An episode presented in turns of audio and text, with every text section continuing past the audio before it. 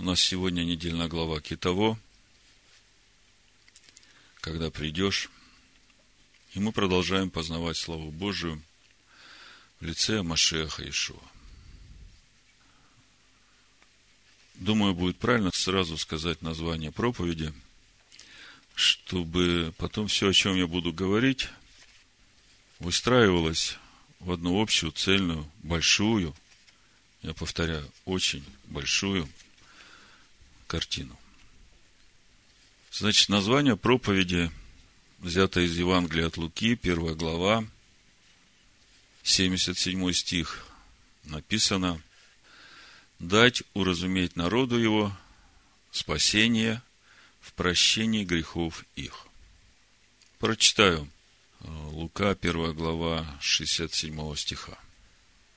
Я вам напомню, это молитва отца Иоанна Крестителя, когда родился уже этот младенец, когда ему надо было сказать, какое имя, и после всего открылись уста Захария, отца Иоанна Крестителя – и он произносит эту молитву. У меня вопрос, пока я буду читать, чтобы вы подумали, о каком народе здесь молится Захария, отец Иоанна Крестителя. 67 стих и дальше буду читать. И Захария, отец его, исполнился Святого Духа и пророчествовал, говоря, Благословен Господь Бог Израилев – что посетил народ свой и сотворил избавление ему. И воздвиг рог спасения нам в дому Давида, отрока своего, как возвестил устами бывших от века святых пророков своих, что спасет нас от врагов наших и от руки всех ненавидящих нас, сотворит милость с отцами нашими и поменет святой завет свой, клятву, которую он клялся Аврааму, отцу нашему, дать нам, не боязненно, по избавлению от руки врагов наших, служить ему в святости и правде перед ним во все дни жизни нашей. И ты, младенец, наречешься пророком Всевышнего, ибо предыдешь пред лицом Господа приготовить пути ему. Дать уразуметь народу его спасение – в прощении грехов его. По благоутробному милосердию Бога нашего, которым посетил нас Восток свыше, просветить сидящих во тьме и тени смертной, направить ноги наши на путь мира. Скажите, о каком народе молится здесь Захария, отец Иоанна Крестителя? Мы видим речь идет об ожидании, которое имел еврейский народ, сыновья Якова, накануне прихода, первого прихода Машеха Иешуа в этот мир. И мы видим, что в этом ожидании вот эта надежда, что наконец-то наступит это время, когда мы будем безбоязненно жить по Торе, праздновать его праздники, служить Всевышнему в чистоте, святости. То есть вся эта молитва относится к еврейскому народу. И заметьте, главный акцент, 77 стих, дать уразуметь народу его спасение в прощении грехов их. Вы уже начинаете что-то слышать. Вот это то самое важное, о чем мы сегодня будем говорить. Мы сегодня будем говорить о судьбе еврейского народа об особой миссии еврейского народа в этом мире, о сыновьях Иакова, о особенных взаимоотношениях между сыновьями Иакова и Всевышним, и о том пути спасения, который Бог усмотрел для сыновей Иакова, который, в общем-то, отличается от того пути спасения, которым должны проходить уверовавшие из язычников – после того, как Машех Иешуа пришел в этот мир, умер и воскрес. И проповедь Евангелия, проповедь закона Бога, начала проповедоваться до края земли. Вот это все то, о чем мы будем сегодня говорить. Но начнем с начала нашей недельной главы, чтобы положить основание этой очень важной теме. Второзаконие, 26 глава, с первого стиха прочитаю несколько стихов. Когда ты придешь в землю, которую Господь Бог твой дает тебе в удел, и овладеешь ею, и поселишься в ней, то возьми начатка всех плодов земли, которые ты получишь от земли твоей, которую Господь Бог твой дает тебе. И положи в корзину, и пойди на то место, которое Господь Бог твой изберет, чтобы пребывало там имя Его. И приди к священнику, который будет в те дни, и скажи ему, «Сегодня исповедую перед Господом Богом твоим, что я вошел в ту землю, которую Господь клялся отцам нашим дать нам». Ну, здесь я остановлюсь. Значит, э, первая важная мысль из того, что мы прочитали, мы уже об этом говорили, свидетельством того, что человек вошел в обетованную землю, являются те начатки плодов, которые он приносит в дар Всевышнему. И этим свидетельствует, именно вот этими плодами, которые он принесет, он свидетельствует, что вошел в обетованную землю. Мы знаем, что Тора духовна. И то, что мы читаем в Торе, в Танахе, для нас это как образы для понимания того, каким образом мы входим в Царство Божие. Как оно выглядит, это Царство Божие. Что Бог от нас ожидает, когда мы входим в это Царство Божие. И вот весь путь еврейского народа от рождения, пребывания в Египте, выход из Египта, путь через всю пустыню, 42 стоянки, вплоть до входа в обетованную землю. Это все этот путь в Царство Божие. И сам переход через Иордан – это вот тот момент в жизни всего человечества, когда Машех придет во второй раз, и будут суды Бога, Иордан от слова «дан» – суды, и будут суды Бога, и наступит Царство Бога на земле, и вот это все образы для понимания, чтобы мы могли реально в разуме своем уразуметь вот этот духовный путь для нашего внутреннего человека. И мы понимаем, что обетованная земля, куда Бог нас ведет, это Слово Бога. Это Слово Бога, которое определяет законы Царства Бога. Это Слово Бога, которое определяет границы этого Царства Бога. И всякий, который входит в это Царство, он должен понимать, он должен знать эти законы и жить по ним. И Слово говорит, что когда вы войдете в это Царство, то свидетельством того, что вы вошли, будут те плоды, которые вы принесете. И именно с того момента, когда Машех Иешуа вошел в наши сердца, Бог в Сыне Своем вводит нас в это царство. И войдя в это царство, мы должны сами проверить себя, действительно мы вошли туда или нет. Действительно есть эти плоды, начатки этих плодов, которые мы должны принести Богу. Вот сейчас неделя осталась до праздника Роша Шана времени воцарения Всевышнего в этом мире, времени, когда все живое будет проходить перед ним с отчетом о пройденном пути, со свидетельством, то свидетельство, с которым они придут, каков результат этого пройденного пути.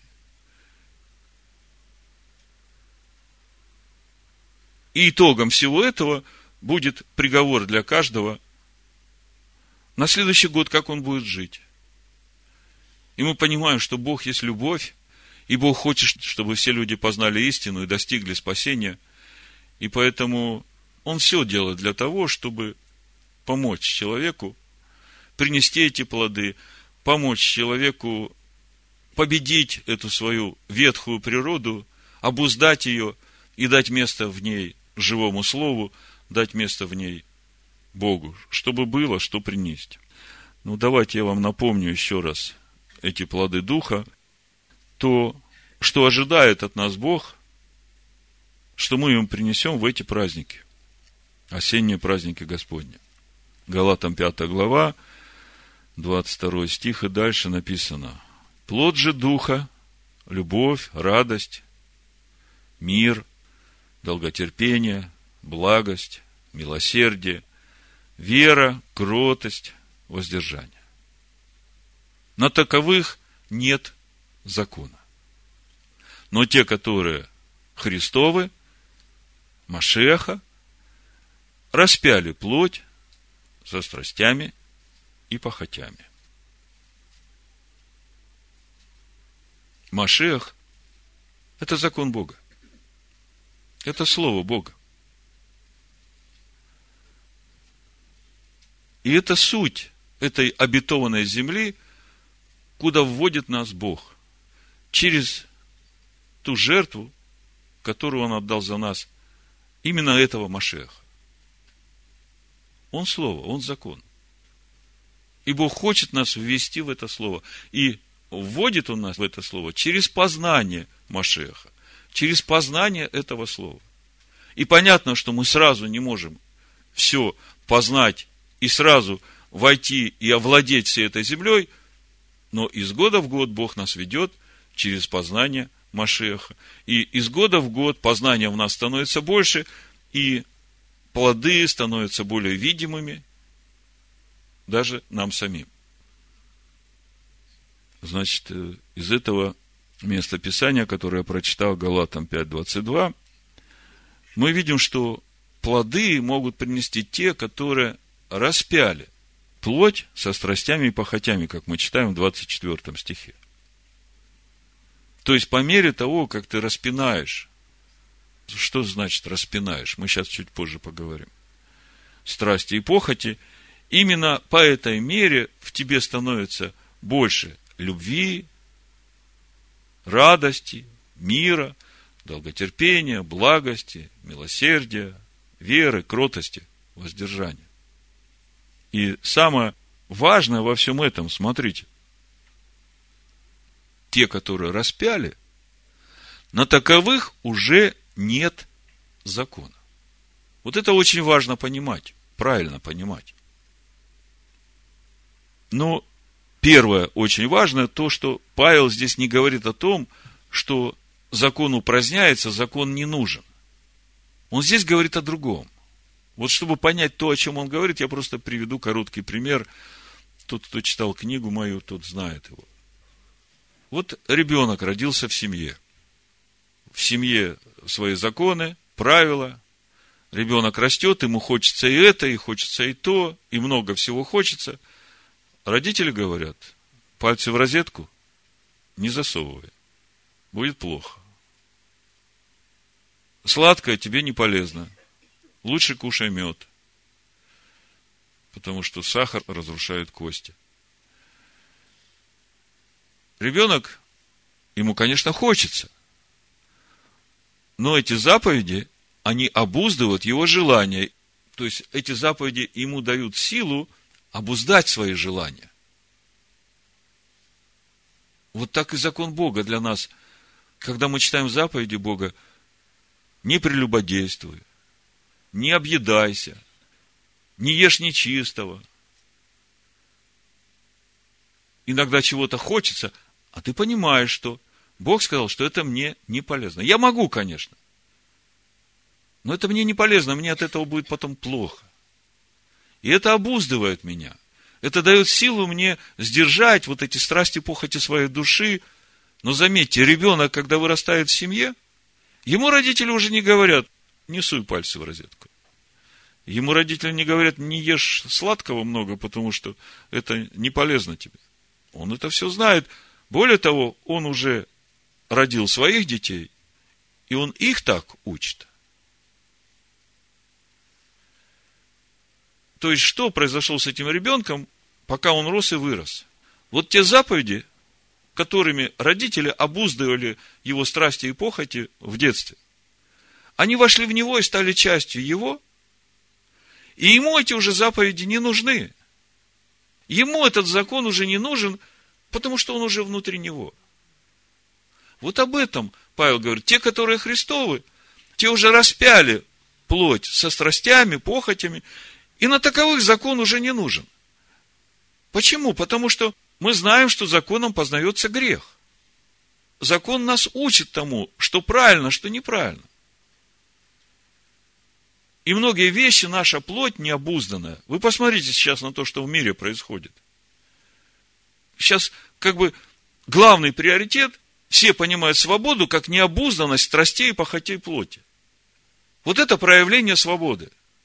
Все, что моя плоть желает, все мои страсти и похоти, вот я это могу делать, и я хожу с плакатами, и я демонстрирую это, что я такой свободный, и это называется свобода.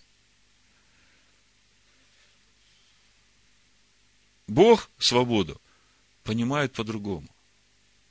Он говорит, вы свободны, когда вы не будете рабами греха. Вы свободны, когда вы обуздаете все свои страсти и похоти, и свобода придет от слова, живущего в вас, от меня, живущего в слове, живущего в вас. Там, где Дух Божий, там свобода. Так вот, те, которые Христовы, те уже распяли плоть со страстями и похотями, и таковым закон уже не нужен. Вот хотелось бы спросить сейчас, может быть, среди нас уже есть такие, которые уже распяли свои страсти и похоти, которым уже закон не нужен. Может, я зря тут напрягаюсь, проповедую, зря трачу ваше время. Есть такие? То есть, мы понимаем, что мы еще не доросли до того возраста, когда все свои страсти, похоти плоти распяли, и закон уже нам не нужен. То есть, закон все-таки нам нужен. И нужен именно для того, чтобы обуздать вот эти неумеренные желания, страсти и похоти своей человеческой души. Другими словами, страсти еще кипят, а это значит, что нам все еще нужен закон, потому что без него мы не можем справиться. Нету другого инструмента, чтобы обуздать нашу человеческую душу. Апостол Павел в послании римлянам говорит, что законом познается грех. Римлянам 3.20. То есть, именно благодаря закону мы можем отличить что хорошо, что добро, а что грех. В понимании Бога. Потому что у людей сегодня, как я уже говорил, вот этот э, дракон, хитрый змей, который накормил людей деревом познания добра и зла, так вот этот плод приводит сознание людей э, к такому уровню, что у них все переворачивается. Зло у них становится добром – а добро у них становится злом. И мы уже сейчас видим, как человек греха раскрылся, и мы видим, что это именно так, что всякое добро у этого человека греха зло, а всякое зло у этого человека греха добро, и он это называет свободой. А в послании Галатам во второй главе, в 19 стихе и дальше, апостол Павел говорит, что закон как раз для него это была та стойка казни, на которой он распинал вот эти свои страсти и похоти. Вот он говорит здесь, законом я умер для закона, чтобы жить для Бога, я сораспялся Христу, Машеху, и уже не я живу, но живет во мне Машех. То есть, мы пришли к такому пониманию, что закон все-таки нам еще нужен, и мы понимаем для чего. Для того, чтобы обуздать нашу душу, для того, чтобы четко знать, что Бог называет грехом. И вместе с тем, для того, чтобы иметь эту стойку казни, на которой распять этот грех. Законом я умер для закона. И когда я умер для закона, закон меня уже не судит. Потому что не я уже живу, а Машех, Христос, живет во мне. А в Матвея 10 главе, в 38 стихе, Ишуа говорит, кто не берет креста своего, то есть вот этой стойки казни, вот этого закона, благодаря которому я узнаю, что такое грех, и на котором я распинаю этот грех. Кто не берет вот этого креста, стойки казни, и следует за мной, тот недостоин меня. Вы только подумайте, сколько сегодня людей говорят, что они следуют за Иисусом. Говорят, что Иисус их Господь. А стойки казни, у них даже откровения нет о том, что есть эта стойка казни. И они все следуют за Христом. А Ишуа говорит, зря тратите время. Вы недостойны меня, я не знаю вас. Потому что вы не творите воли Отца моего. Ну, еще один момент, которого надо коснуться, прежде чем мы подведем итог первой части, о чем я говорю. Это Галатам 3.13, где мы читаем о том, что Машех искупил нас от проклятия закона. Вот нам надо ясно понимать, от чего искупил нас Машех и для чего он это сделал. От чего искупил и для чего он это сделал. Галатам 3 глава с 13 стиха. Машех искупил нас от клятвы закона, от проклятия. Сделавшись за нас клятвою, ибо написано проклят всяк, висящий на древе. Дабы благословение Авраамова через Машеха Ишуа распространилось на язычников, чтобы нам получить обещанного духа веры. Значит, э, первое. От чего искупил? Искупил от проклятия закон. Что это значит? Мы уже об этом говорили. Но чтобы вы понимали, в Торе есть несколько слов на иврите, которые переведены одним и тем же словом проклятие. И по тяжести, и по значению они все разные. Вот те проклятия, о которых мы читаем сегодня в нашей недельной главе, которые приходят на человека – по причине того, что он перестает исполнять заповеди Бога, стоит глагол клала. Мы уже говорили об этом. От э, глагола каляль быть малым, легким, уменьшаться. Помните текил? Книга Даниила, да? То есть быть легким, становиться легким. И мы в прошлом году очень подробно говорили о том, что значит становиться легким. Это значит, э, когда Бог взвешивает наши души на весах праведности, что Он делает в каждый праздник Роша Шана, то как раз вот на этих весах видно, на весах праведности, видно, прибавили мы в весе или нет. Знаете, ребенок растет, когда он маленький, вообще его там э, чуть ли не каждый день взвешивают, чтобы э, видеть нормальный у него прирост, растет он или нет. То есть, по этому приросту можно понять, все в порядке с ребенком или есть какие-то проблемы.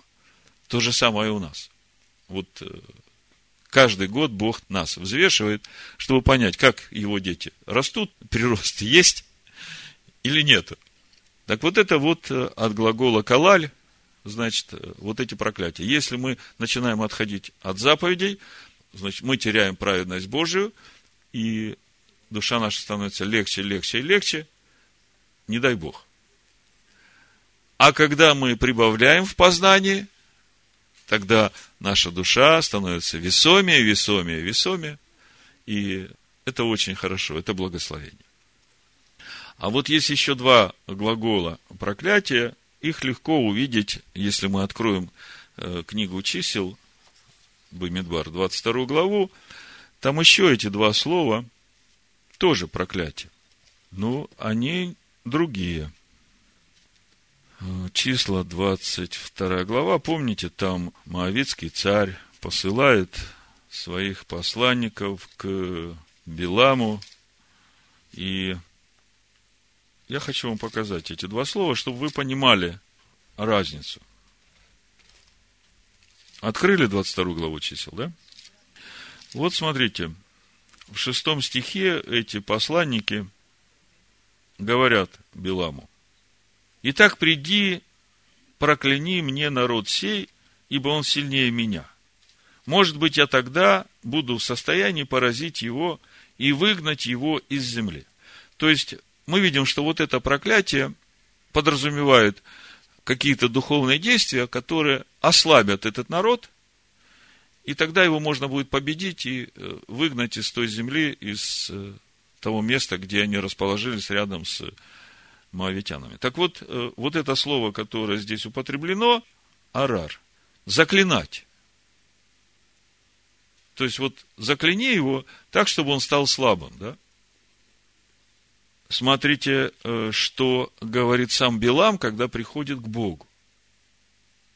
Ну, буду читать с 10 стиха. Билам сказал Богу, Валак, сын Сипфоров, царь Моавицкий, прислал ко мне сказать, вот народ вышел из Египта и покрыл лицо земли, и так приди, прокляни мне его, может быть, тогда я буду в состоянии сразиться с ним и выгнать его. И вот здесь вот прокляни, Билам использует другое слово, которое по своему значению гораздо тяжелее. Оно подразумевает изгнание не только из земли в этом мире, но и лишение наследства в грядущем мире. И это глагол кавав. Проклятие, клясть. Это для общего э, понимания, чтобы вы понимали, что то проклятие, о котором мы читаем сегодня, это как бы вот тот процесс, который происходит в человеке, когда он начинает отступать от заповедей Бога. Он становится легче, легче и легче, и по причине того, что он становится легче на весах праведности, Бог отступает от этого человека. Понимаете, не от Бога приходит это проклятие, а Бог по причине неправедности человека, нечистоты его, отступает от этого человека. И когда Бог отступает от этого человека, приходит тот, который единственная задача украсть, убить и погубить. И вместе с этим приходят э, вот эти все страдания в жизнь этого человека. Но я хочу сказать, что Бог, Он всегда за человека. И чтобы вы понимали, потому что есть такие мысли, э, иногда читаю в письмах, что вот э, Бог послал на тебя эти страдания, чтобы ты пришел к Богу. Это неправильное мышление.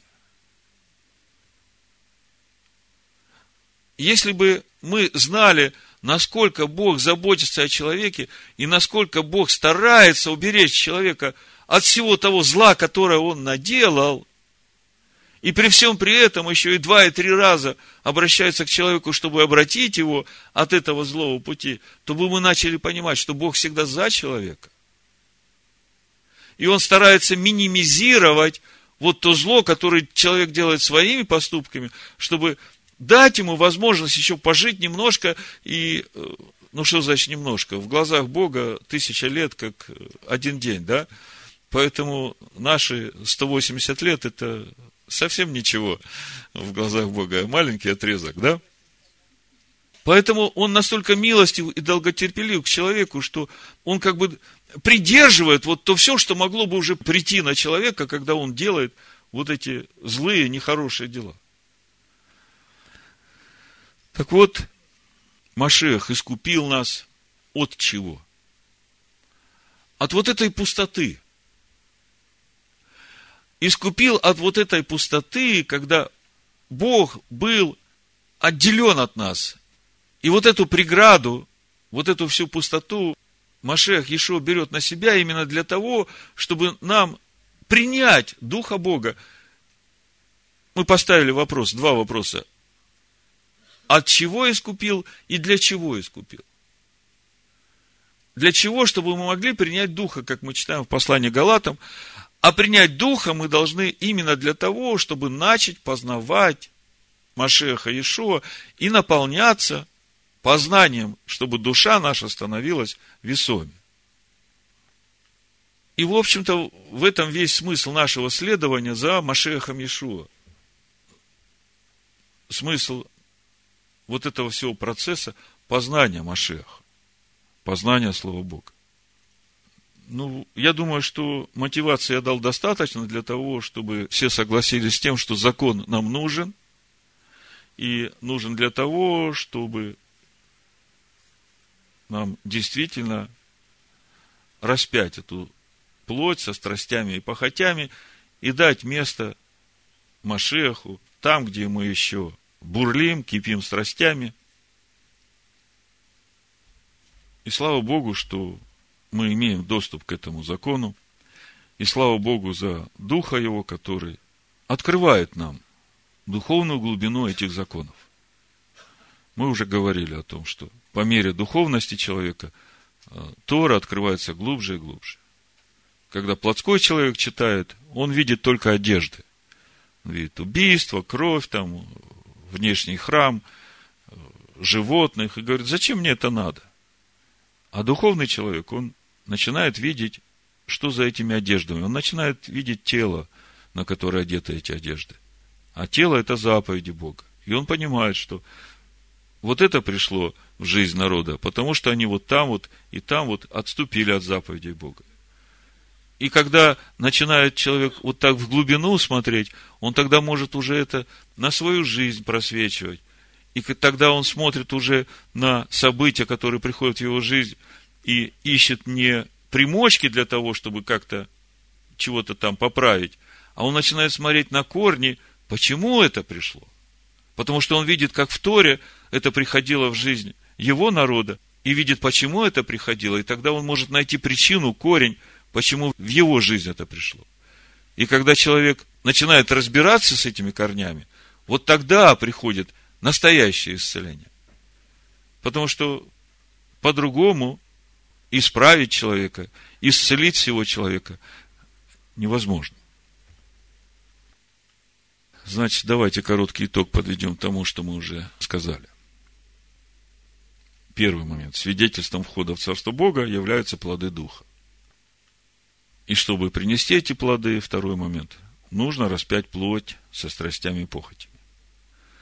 А чтобы распять эту плоть со страстями и похотями, нужен закон Бога, как стойка казни и как указатель того, что нужно распинать.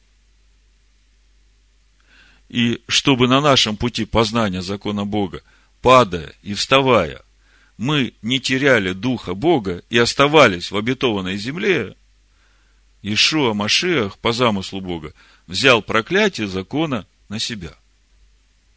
И это называется летом Господним благоприятным, временем благодати. С этим понятно? Вот тут вот давайте сразу отметим очень важный момент. Это нам нужно для того, чтобы получить ответ на следующий вопрос, который я вам задам. А суть вопроса, зачем понадобилось Богу заключать с народом в степях Моавицких еще один завет, кроме того завета, который был заключен на Хариве. Так вот, э, давайте отметим себе, что все мы, вот сейчас, мы говорим духовно о новозаветних верующих, где мы сейчас находимся? Мы сейчас находимся в пути. Мы все вышли из Египта через э, веру Машеха Ишуа, да? Мы все вошли в завет с Богом, и мы сейчас идем через эту пустыню, мы знаем духовно, 42 стоянки, путь в обетованную землю, да? Но мы еще не дошли до обетованной земли, каждый у нас там на какой-то своей стоянке. То есть мы идем вот этим путем. И все мы в том завете, который был заключен, когда мы вышли из Египта, из той тесноты, из рабства этому миру. Тогда вопрос, зачем понадобилось Богу заключать дополнительный завет с народом на входе в обетованную землю. С народом, который прошел уже весь путь, все 42 стоянки, и пришел вот к границам обетованной земли. Очень важный вопрос. От понимания этого вопроса станет понятно, как будет устроено тысячелетнее царство – от понимания этого вопроса станет понятно, что сейчас происходит в жизни его народа на пути в обетованную землю. Ну вот э, так, в первом приближении, скажите мне,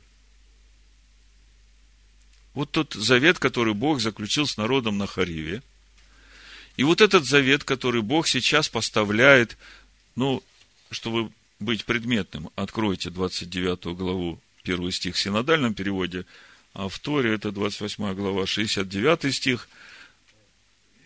После всего, как Моисей сказал народу о завете, благословение и проклятие, заканчивает он это выступление словами. Вот слова завета, который Адонай повелел Моисею поставить сынами Израилевыми в земле Моавицкой, кроме завета, который Адонай поставил с ними на Хариве. Так вот, э, первый вопрос. Скажите мне содержание вот этого завета, который на Хариве, и вот этого завета, который Бог сейчас поставляет,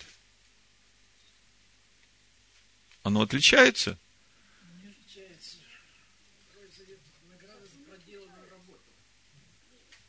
Отличается по содержанию эти заветы? Кто-то говорит, отличается, кто-то говорит, не отличается. Лично я, когда читал предыдущие годы и размышлял над этим, мне казалось, что в Первом Завете не было проклятий. А вот в этом Завете почему-то много проклятий. Но сейчас я вижу, что и в Первом, то есть в том Завете, который был заключен на Хариве, тоже были проклятия. И в книге Левит, 26 главе, мы об этом читаем. Я могу вам показать. Вот смотрите. В исходе 24 главе в 12 стихе мы читаем о том, что Бог проговорил 10 заповедей и говорит Моисею. Исход, 24 глава, 12 стих. «Зайди ко мне на гору и будь там, и дам тебе скрижали каменные и законы заповеди, которые я написал для научения их». И мы знаем, что Моисей поднялся на гору и был там 40 дней, и записывал все эти законы, то есть разъяснение того, как исполнять вот эти 10 заповедей, которые Бог проговорил народу. И когда мы начинаем читать книгу Левит, последний стих всей книги Левит, Вайкра, 34 стих 27 главы. Смотрите, что написано. То есть вы содержание книги Левит представляете? Большая часть посвящена учению как священники должны служить в скинии по образу. И потом 26 глава говорит нам, кстати, там ни одного слова проклятия нет, а там говорится о том, какие наказания будут приходить за то, что его народ будет приступать к заповеди Бога. И 27 глава мы читаем 34 стих. Вот заповеди, которые заповедал Господь Моисею для сынов Израилевых на горе Синая. То есть, вся книга Левит была сказана Моисею вот именно тогда, когда он поднялся. И если мы откроем 26 главу, давайте несколько стихов почитаем. Вы нашу недельную главу читали, 28 главу книги Дворим читали, вы знаете все содержание этой главы. Вот послушайте на слух, чтобы сравнить, отличается или нет – то есть нам сейчас главный вопрос, надо понять, зачем понадобился вот этот дополнительный завет. Что у него содержание другое, что у него заповеди другие, что он чем-то отличается от первого завета. А если не отличается, то тогда вопрос, зачем? Что это все значит? Вот это второй вопрос, на который нам надо сегодня ответить, чтобы потом уже перейти к теме названию проповеди, которую мы сегодня будем разбирать. Как называется проповедь? Дать уразуметь народу его спасение в прощении грехов их. Прочитаем давайте несколько стихов Левит 26 главы. С 13 стиха буду читать, чтобы вы увидели, вот все, что я сейчас прочитаю, оно охватывает всю судьбу еврейского народа. Вот там, от этой горы Харев до последних дней – и это все в этом завете есть, который был заключен на Хариве. Тогда спрашивается, а зачем тогда этот дополнительный завет в Моавитских степях? Ну, хорошо, читаю, слушайте. С 13 стиха буду читать. Конечно, можно всю главу читать. «Я Господь Бог ваш, который вывел вас из земли египетской, чтобы вы не были рабами, и сокрушил узы ярма вашего и повел вас с поднятой головой. Если же не послушаете меня и не будете исполнять всех заповедей сих, и если презрите мои постановления, и если душа ваша возгнушается моими законами, так что вы не будете исполнять всех заповедей моих, нарушив завет мой, то и я поступлю с вами так. Пошлю на вас ужас, чахлость, горячку, от которых истомятся глаза и измучится душа, и будете сеять семена ваши напрасно, и враги ваши съедят их. Обращу лицо мое на вас, и пойдете перед врагами вашими, и будут господствовать над вами неприятели ваши, и побежите, когда никто не гонится за вами. И если при всем том не послушаете меня, то я всемеро увеличу наказание за грехи ваши, и сломлю гордо упорство ваше, и небо ваше сделаю, как железо, землю вашу, как медь, и напрасно будет истощаться сила ваша, и земля ваша не даст произрастений своих, и дерева земли не дадут плодов своих. Если же после сего пойдете против меня и не захотите слушать меня, то я прибавлю вам ударов всемеро за грехи ваши и так далее. То есть мы видим все те же самые наказания, все, что мы читаем сегодня в 28 главе книги Второзакония, только тут все расписано, а здесь вот это вот всемеро, оно как бы подразумевает все, что там мы читаем. Семеро и всемеро. Немножко пропущу, и дальше с 40 стиха здесь же буду читать 26 главу, чтобы вы увидели, что этот завет включает в себя, ну, весь этот период жизни еврейского народа в этом мире. 40 стих. Тогда признаются они в беззаконии своем и в беззаконии отцов своих, как они совершали преступления против меня и шли против меня, за что и я шел против них и ввел их в землю враговых, тогда покорится необрезанное сердце их, и тогда потерпят они за беззакония свои. И я вспомню завет мой с Иаковом и завет мой с Ицхаком, и завет мой с Авраамом вспомню, и землю вспомню, тогда как земля оставлена будет ими и будет удовлетворять себя за субботы свои, опустев от них. И они будут терпеть за свое беззаконие, за то, что презирали законы мои, и душа их гнушалась постановлениями моими. И тогда, как они будут в земле враговых, я не презрю их, и не возгнушаюсь ими до того, чтобы истребить их, чтобы разрушить завет мой с ними, ибо я Господь Бог их. Смотрите, значит, мы сейчас говорили о том, что все, о чем говорится в 26 главе, то есть в этом завете, который был заключен на Хариве, мы об этом же самом читаем и э, в 28 главе, ну, я имею в виду вот этот раздел благословения и проклятия. Если будете послушны, то придут на вас благословения, если не будете послушны, то придет вот на вас вот это клалот, как в иврите написано. То есть, вы сами себя будете делать пустыми, из-за этого будете страдать. Но, при всем при этом, Бог говорит, что я все равно остаюсь с ними в завете что я все равно остаюсь Господом Богом их. Вы слышите это? Вот это очень важный момент, потому что, несмотря на все наказания, через которые проходит еврейский народ, если мы смотрим историю еврейского народа до сегодняшнего дня, все, через что пришлось пройти еврейскому народу, мы видим, что практически все, что было сказано, пришло в их жизнь. Но при всем при этом Тора, Писание говорят – что Бог остается Богом их, и Бог остается в завете с ними. Вот это очень важный момент, чтобы понять вообще суть взаимоотношений Бога с еврейским народом, суть миссии еврейского народа в этом мире. Потому что римская церковь, когда она родилась в 325 году, они объявили еврейский народ, иудеев, проклятым народом, отвергнутым Богом.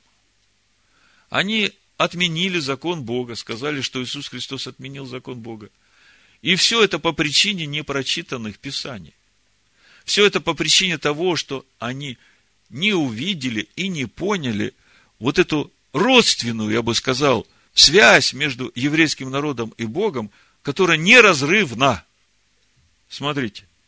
И тогда, как они будут в земле враговых, я не презрю их и не возгнушаюсь ими до того, чтобы истребить их, чтобы разрушить завет мой с ними, ибо я Господь Бог их. Понимаете, это как отец, который, какой бы ребенок у него не был, он все равно везде всегда за него. Он наказывает его поистине строго, но потому и наказывает, что любит его. Послание евреям, 12 главу, мы совсем недавно читали. Кого не наказывает Господь, тот и не его. И дальше в 46 стихе мы читаем, вот постановление и определение и законы, которые постановил Господь между собой и между сынами Израилями на горе Синае через Моисея. То есть, опять же, мы видим, что все это было сказано на горе Синай, когда Моисей поднялся, и это все было до того, как народ двинулся в этот долгий путь 40 лет, 42 стоянки через пустыню.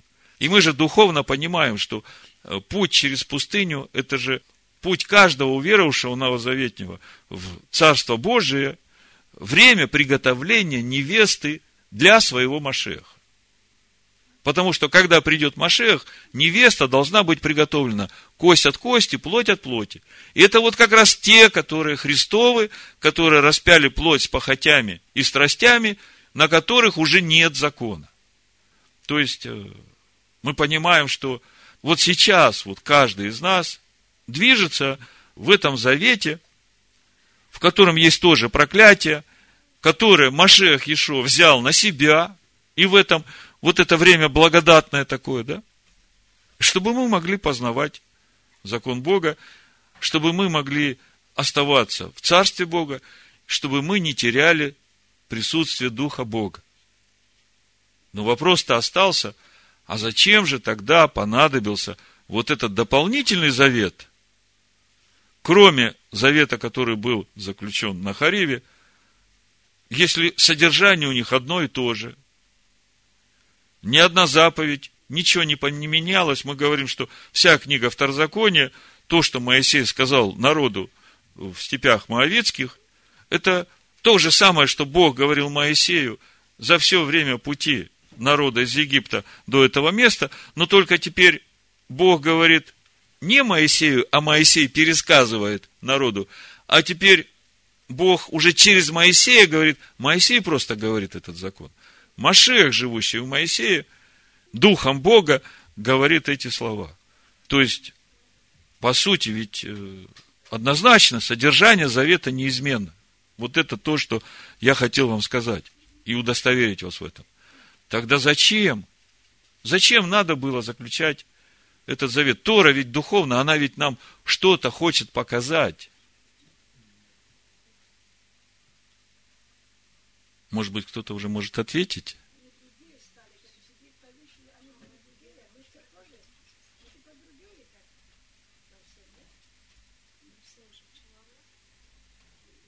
Значит, э, между заветами, содержанием и того завета, который был заключен на Хариве, и того завета, который Бог постановляет с народом в степях Моавецких, в содержании разницы нет.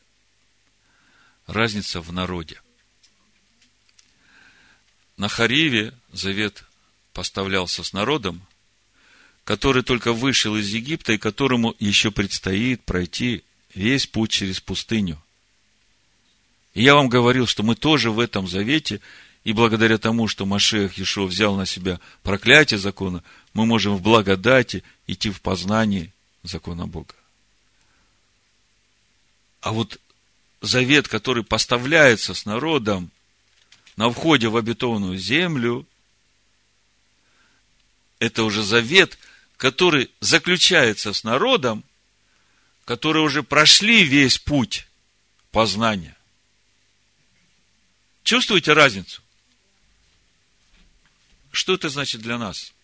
О чем Тора нам хочет сказать? Мы все говорим, что переход через Иордан, это как раз и есть вход в это тысячелетнее царство, когда Машех придет во второй раз и установит здесь царство Бога на земле.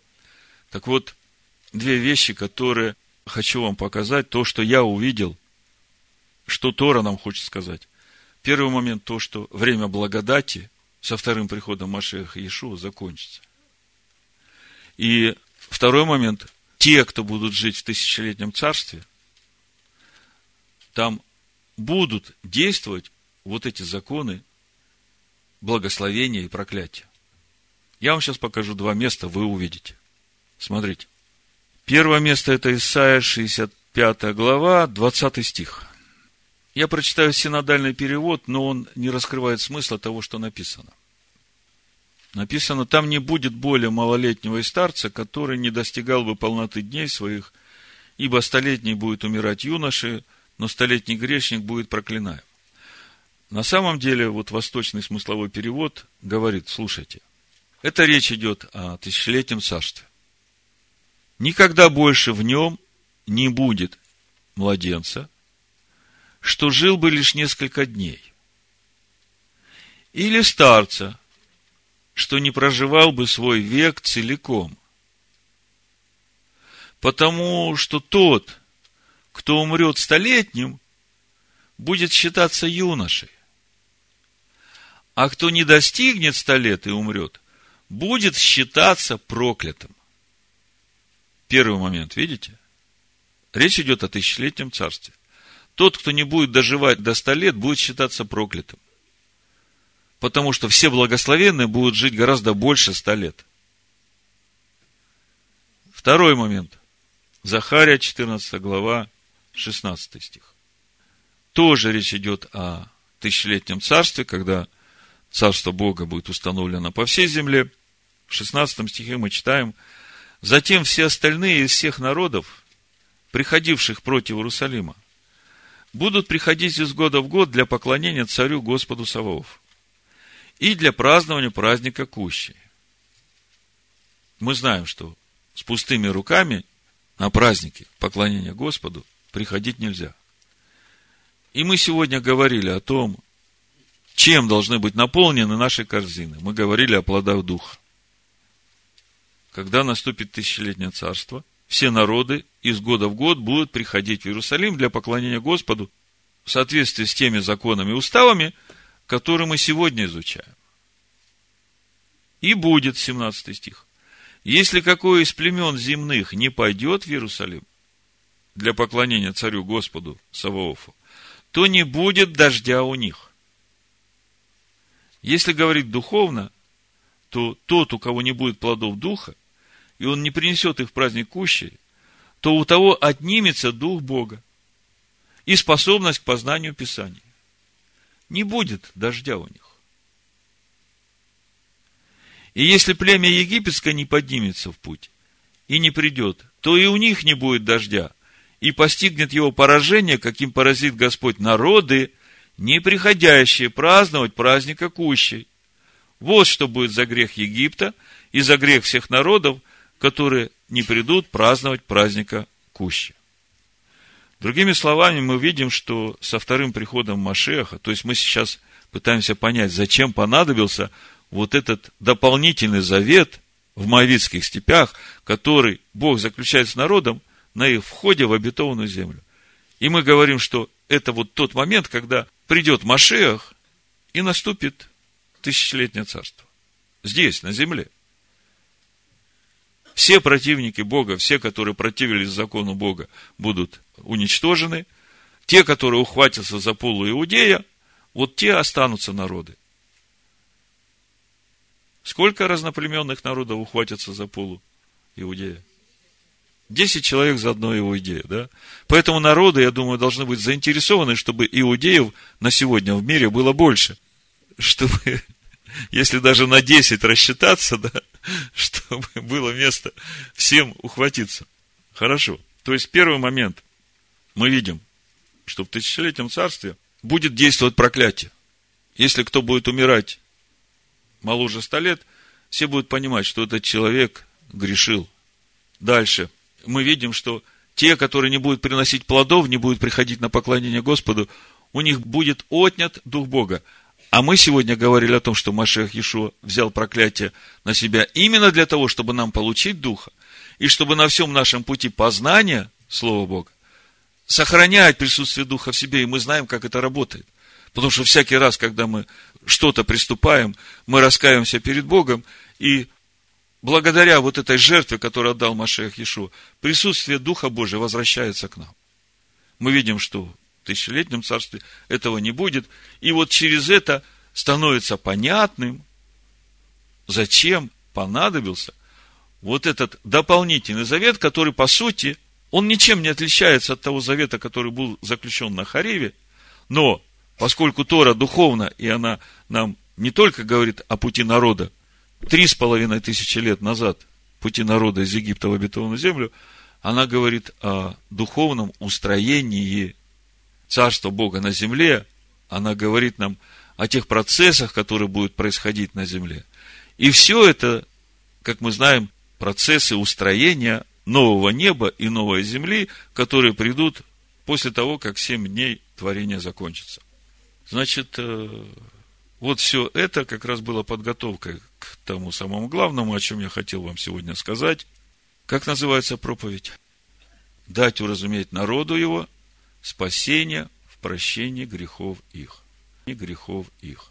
Не грехов их. Не грехов их. Не грехов их. Не грехов их. Не грехов